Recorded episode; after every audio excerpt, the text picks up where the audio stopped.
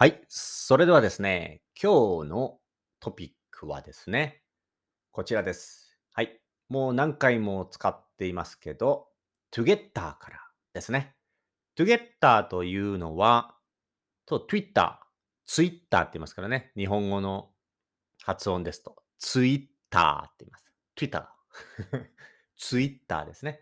Twitter の人気のある、まあ、コメントがたくさんとか、そのリツイートがたくさんある、そのツイートをまとめた、はい。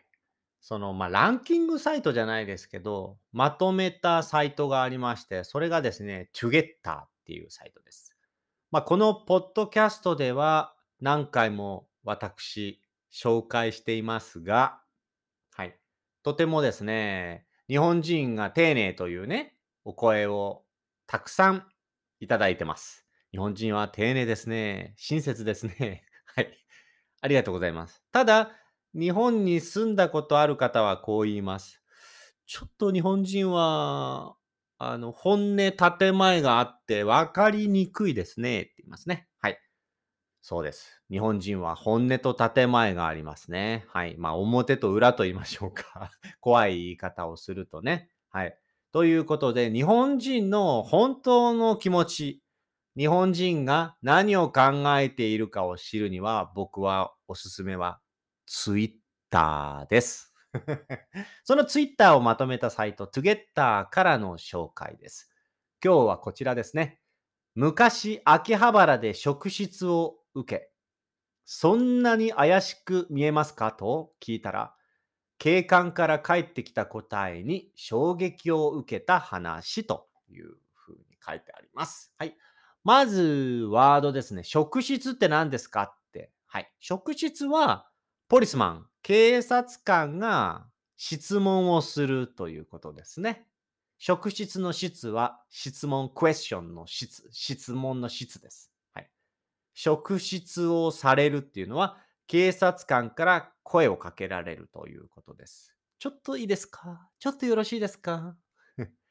ちょっとあの、これからどこ行きますか？今日は何をしにこの町に来ましたか？あと、申し訳ないんですが、カバンの中身を見せていただいていいですかって、こう、荷物のチェックをされたりします。これ、職質と言います。はい。まあ、そんなに怪しく見えますか？怪しいっていうのはなんか持ってんじゃないかなと。ダーティーっていうか、なんか、ダーティーじゃない。なんだっけ？ダウト。ちょっと疑うっていう感じですかね。この人なんか持ってんじゃないかなとか。この人ちょっと怪しいな。なんか、何かしそうかな、犯罪しそうかなとかね。そう、怪しいっていう感じですね。で、衝撃を受けたっていうのは、衝撃っていうのはショッキング。びっくりした、驚いたっていうかね。うん、ショックを受けたっていうことです。昔、秋葉原で、職質、警察官から声をかけられて、警察官に、そんなに僕、怪しく見えますか？そんなに僕おかしいですか？と、警察官に聞いたら、警察官からショッキングな答えが返ってきたっていうツイートですね。はい。こちら行ってみたいと思います。はい、行きましょう。はい、読みますよ。はい。まあ、こちらのツイートも、このポッドキャストの下のところにリンク貼って、えー、貼らせていただきますので、そのリンクからチェックしてみてください。はい。こちら、アマオジャパンのブログの方にのリンクなんでね、こちらからも今日のご紹介したアーティクル、記事のリンクを見ることができます。はい、読みますよ。はい、すっごい昔。はい、秋葉原歩いていて職質を受けた。無作為にやっているという、えー、急いでいたこともあり、イラッとし、そんなに怪しく見えますか？と荷物を見せながら、警官に聞いて帰ってきた答えが衝撃だった。あなたが思っているよりも、普段、刃物を持ち歩いている人はいっぱいいるんですよ。てれーんちょっと怖いね。はい。ということです。これどうですか？わかりましたかね？もう一回読みますよ。すごい昔、秋葉原歩いていて職質受けた。無作為にやっているという。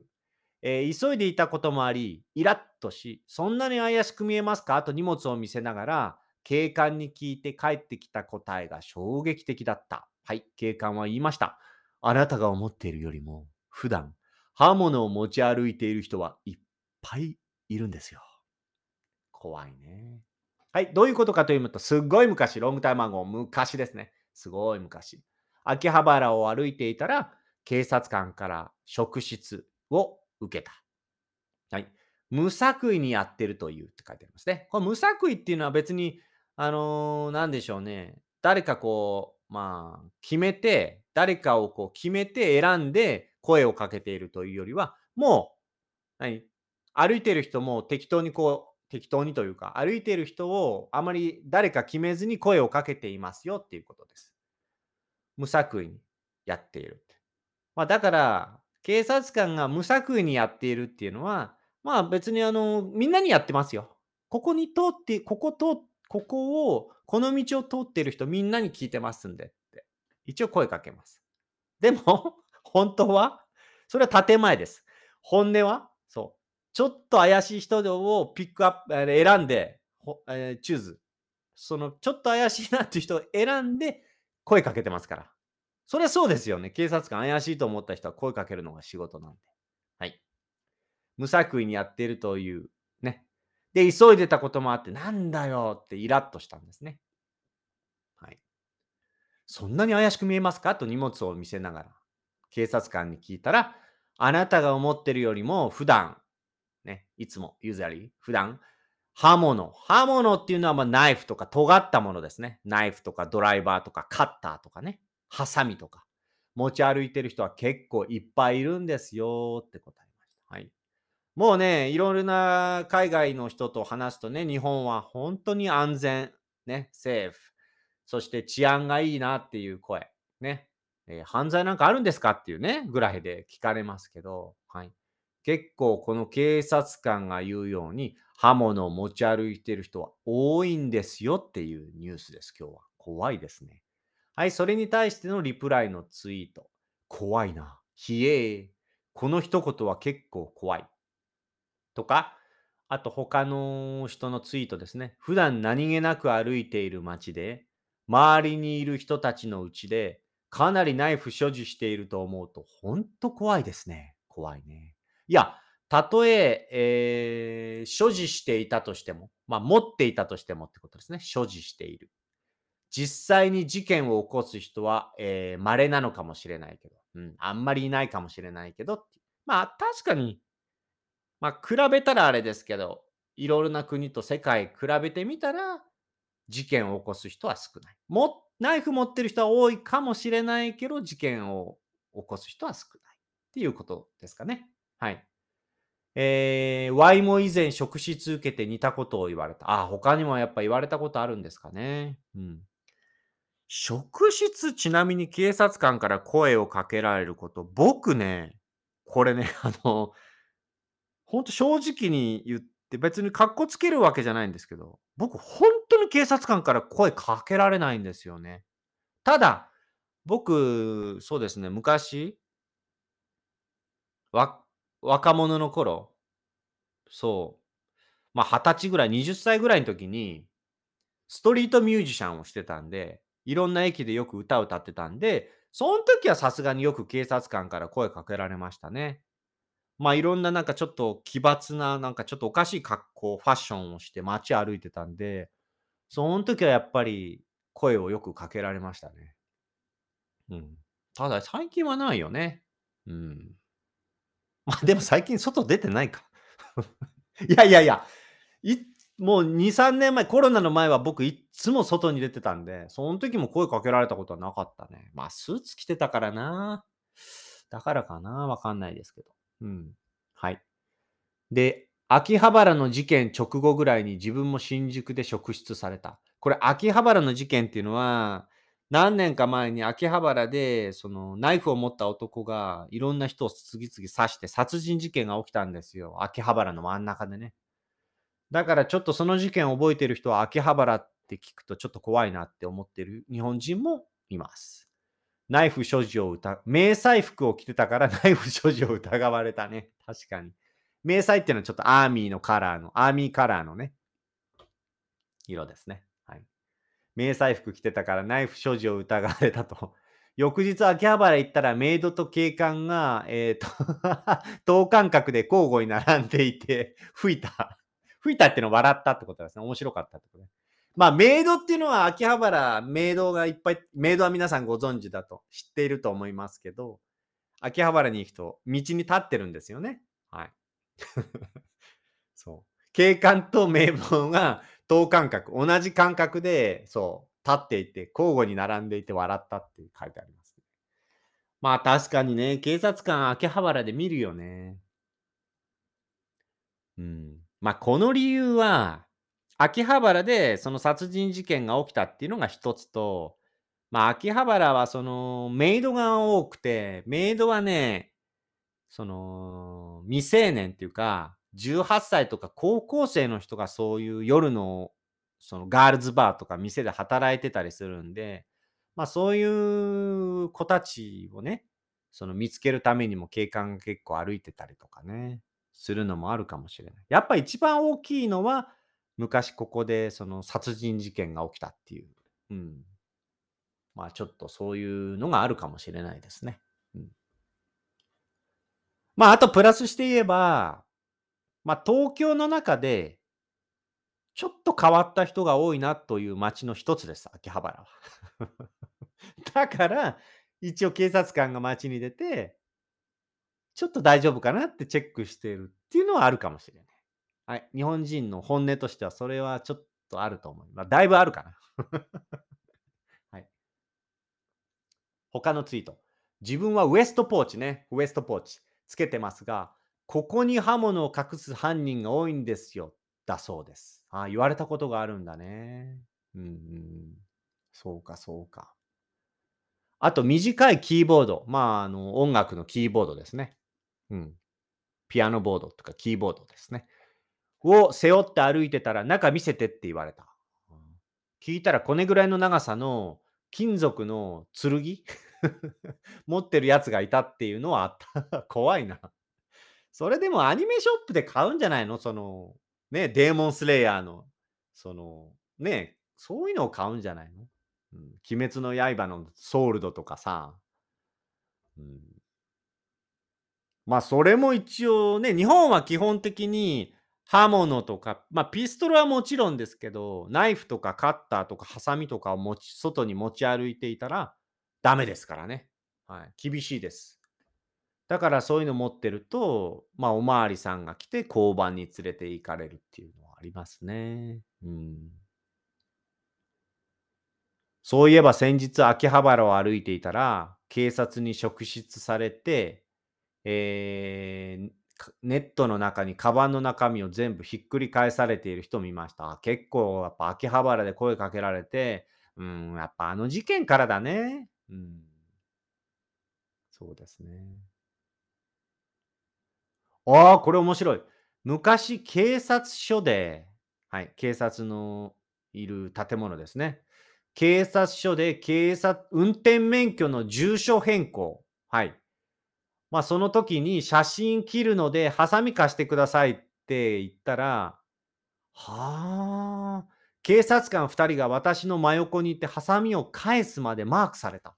なんでこんなに警戒する、警戒するんですか？なんでこんなに横にいるんですかって聞いたら、一見普通そうに見える人ほど突然暴れるケースが多いって言われたってこれ。これも失礼だけど、なるほどね。警察署でハサミ貸してって言われたら、横にマークされるんだね。警察官立つんだね。まあ確かにな。ああ、これは知らなかったな。カッターナイフも刃物。ドライバーとかそういった工具、うんうん、も疑惑の対象になると、うん。まあ疑いの対象になるってことですよ。うん、ダウト。ハサミとかカッターをたまたま買っていたと。で、まあ仕事で買う人もいるからね。家に持って帰る途中とかから、あ、ま、ナイフとか街中で持ち歩く理由って何なんだろう。ああ、そうね。まあ仕事ですとか学校の学生とかさ、ハサミとか文房具屋さんで買ったりするからね。それでたまたま買って持ち歩いて家に持って帰るとき、おまわりさんに声かけられたら、ちょっとこれやだよね。普通に文房具の一つとしてハサミやカッター持ち歩いたりするけど、あれもれっきとした刃物ですからね。そうね、確かにね。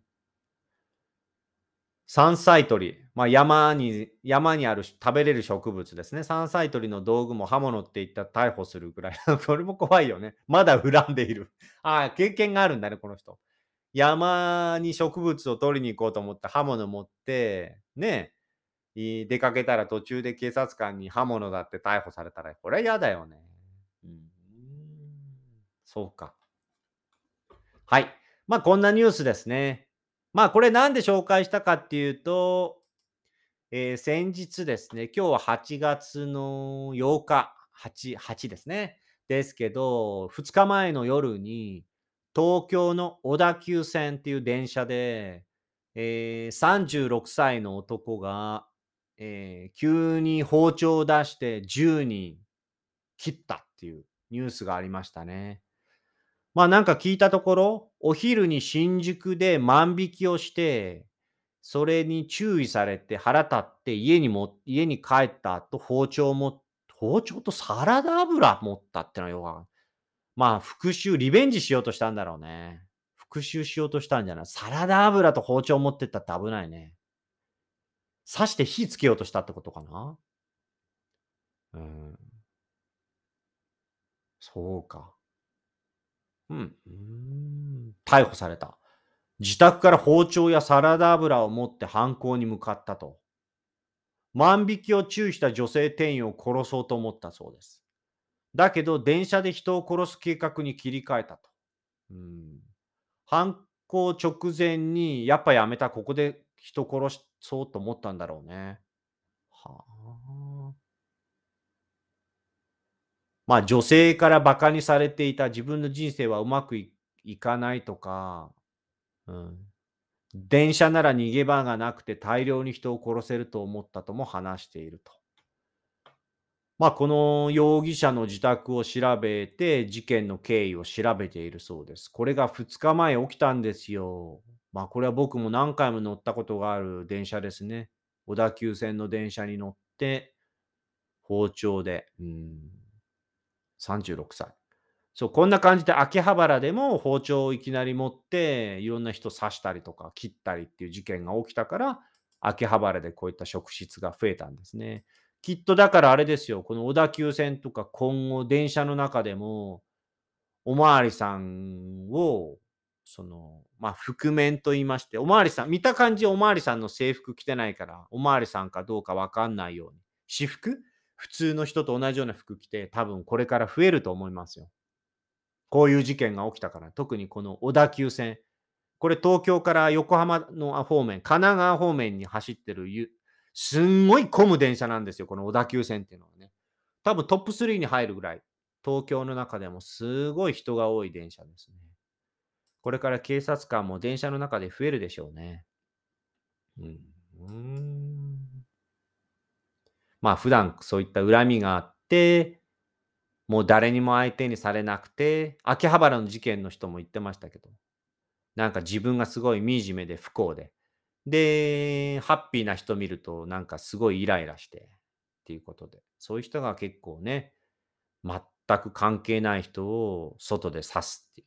たくさんの人を目立つ場所で、人がたくさんいる場所で刺して注目されたいっていう。うん、恨みがあるからね。まあリベンジですよね。っていう感じで、そういう事件が日本は時々起きます。いや。ニュースを見てるとね、このじゅうにん刺すとか切るとかっていうのは時々ですけど、うーん、ひとりとかふたり切ったりとか、そういうのはね、時あの見ますよ、たまに。うんまあ、これじゅうにんはごめん、時々ってニュアンスが難しいね。ニュー、あの、じゅうにん切ったりするニュースはあんまりないけど、ひとりふたりをね、ちょっと切りつけたりとかっていうのは時々見ます。なんでナイフ持ってんの？電車の中でね、毎日サラリーマンでもそうですけど、このかん軽い喧嘩はあるんですよ。お前向こう行けよとか、お前足踏んだだろうとか、そういう喧嘩はよくあるんですよね。毎日ありますよ、電車乗ってるとね。まあ、僕毎日電車昔乗ってたんでよく見ましたけど、そういう時に時々そう喧嘩がエスカレートしてナイフで刺しちゃったとか切っちゃったとかあるんで、まあそういう時僕も思いますよ。なんでナイフなんか持ってんだろうと思いますけど、意外とね、日本は銃が銃ガン銃が禁止ですから、銃はあんまり持ってる人いないですけど、ナイフはね、その自分を守るために持ってる人がいたりします。あと僕、これは僕の意見ですけど、まあ秋葉原とか結構マニアックというか、まあ何でしょう、何かに対してこう詳しい人とか結構いるんですよ。例えばパソコンについてはすごい詳しいとか、プラモデルに関してすごい詳しいとか、アイドルに関してすごい詳しいとかね。はい。で、例えばそういうアーミーとか戦車とか軍隊とかそういうのに詳しい人とか、あとは何でしょう、そういう武器、ナイフとかそういうのに詳しい人とか、あとモデルガン、その偽物の銃ですけど、そのモデルガンにすごい詳しい人とか、そういう人って結構なんかちっちゃいサバイバル、ちっちゃいなんかこのなんつうんだろう、バタフライナイフみたいなの持ってたり、キーホルダーサイズのナイフを持ってたりね。別にそれで何か人を刺すとかそういうんじゃないけど、何かこう持ちたくてコレクションで持ってたりする人っているんです。僕もすごい見たことあります、そういう人。だからやっぱり秋葉原でナイフを持っている確率っていうのは、もしかしたら他よりあるかもしれない。うん、なぜなら、秋葉原にはそういった武器というかアーミーというかそういうショップもあるから、モデルガンのショップも多いし、ナイフを売ってるお店も多いから、秋葉原って、うん、これ調べてもらえば分かりますけど、僕も見たことありますしね、そういうのもあるかもしれないですね、うん、はい。別に秋葉原が怖い街っていうわけじゃないですよ。そういうのが好きな人が行く店もあるし、前に事件もあったからおまわりさんがちょっとカバンの中見せてくださいっていう確率が多いということです。パーセンテージが多いってことです。はい。ちなみに、はい、この銃が禁止されている日本はすごい治安がいいね、セーフって言われてますけど、世界的に見たらどれぐらいかっていうちょっとランキングですけど、はい。世界の安全な国ランキングですね。はい。こちらを見ると、なんと日本はごいです。ごい。僕の印象だと日本、シンガポール、スイスって結構治安がいいなっていうイメージがあったんですよ。あと台湾とかね。このランキングですと、犯罪の数で見るといちい、おお、カタールです。カタール。そうか。確かに。はい。いちい、カタールですよ。はい。中東カタール。にい、台湾。はい。さんいが ユーエーイー ですね。ユーエーイー。はい。ここも中東ね。よんい、ジョージア。あー、はーはーはーはー。ごいが日本で、ろくいが香港。なないがオマーンです。はい。こんな感じ。スイスはじゅういなんだね。うん、うん、うん、うん、うん。そうか。台湾って日本より治安がいい国に入ってんだね。あ、いいね。そうか。これカタールはね、なんかこの日本よりもそのポピュレーション、人口に対して警察官が多いみたい。あとカタールはすごい裕福、お金がある国だから、やっぱお金が貧しい国の方がやっぱりどうしてもね、犯罪も多いですからね。そうそう。カタールは裕福だし、警察官の数が多いし、あと、イスラムが結構厳しいからね、そういったのもあるんじゃないかっていうふうに、ちょっとさっき調べたら書いてありましたけどね。うん、そうか、日本はごいです。うんうんうん、そうですね。シンガポールってちなみに何？シンガポールも治安がいいイメージあるけど。えー、入ってないね、このランキングにね。うーん、不思議だ。はい。まあ、ちなみに世界危険な国ランキングトップ、えー、さんじゅうごいだといちいベネズエラ、まあね、わかる。にいパプアニューギニア、うん、わかる。さんい南アフリカね、ここあるよね。よんいアフガニスタン。まあこれはね、ちょっとそういったいろいろ情勢ね、もあるからね、紛争のね。ごい、ホンジュラス。ホンジュラスも効くね。うん。なない、ブラジルね。はいはい。エルサルバドルとかね。あ、シリアとかね。はいはいはい。はい、そんな感じですね。うんうんうん。はい。ということでございまして、まあ、治安のいい、えー、安全な国、えー、ごいという日本でございますが、こういった中にはね、ナイフを持っている人も時々いますし、まあ、観光客が多い秋葉原でも結構ナイフ持ってる人いるっていうことですよ。ただ、それを持って実際なんか犯罪をしたりテロをしたりするっていうのは非常に少ない。テロも少ない国としてね、世界的に見て、日本は少ない国として、非常に安全な国ですので、まあ、どうか悪く、悪い印象を持たずに、はい。秋葉原でね、僕、そのナイフ持ってなんかやられたこと一回もないんで、今まで何回も言ってますけど、はい。非常に安全な場所ですから、よかったら日本に来た方、秋葉原楽しんでみてください。はい。ただ警察官が誰かに対して質問してたら、これが、あ、職質だっていうふうに、はい、思っていただければと思います。ということでございまして、今日の、えー、ポッドキャストは、えー、まあ、職質というか、秋葉原と、まあ、ナイフですかねって、タイトル何にしようかな。はい。という感じでお送り、えー、いたしました。世界的に見たらごいだそうですよ、日本は。はい。まあ、いろんなランキングありますけどね。まあ、じゅう、ベストじゅうには入るんじゃないですかね。安全な国。はい。ぜひ安全な国ですので、よく、えー、よかったら日本に来た方ね、秋葉原、えー、楽しんで行ってみてください。ということでございまして、今日も聞いていただきありがとうございます。えー、エスエヌエス は、えー、YouTube、えー、Instagram、Facebook、うん、TikTok とか、いろいろやってますんで、え全部アカウントはアマオジャパンですね。やってますんで、よかったらフォローお願いします。ということでございまして、今日も聞いていただきありがとうございました。それでは皆さん、またねー。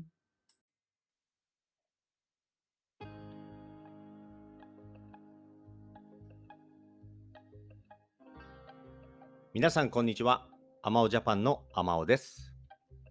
このポッドキャスト番組は、日本に興味がある方や日本語を勉強している方へ向けて、日本のニュースやトレンド、話題になった エスエヌエス や記事などを皆さんにご紹介していくポッドキャスト番組です。できるだけ優しい日本語で皆さんにご紹介していきますが、ちょっと難しかったり聞き取りにくかったときは、ポッドキャストを何回か聞きながらリスニング練習に使っていただけると嬉しいです。もちろん何かをしながら気軽に聞いていただければと思っております。ニュースの内容については、私のアマオジャパンというブログでですね、ご紹介したトピックやニュースについてのリンクなどを載せておりますので、そちらからチェックしてみてください。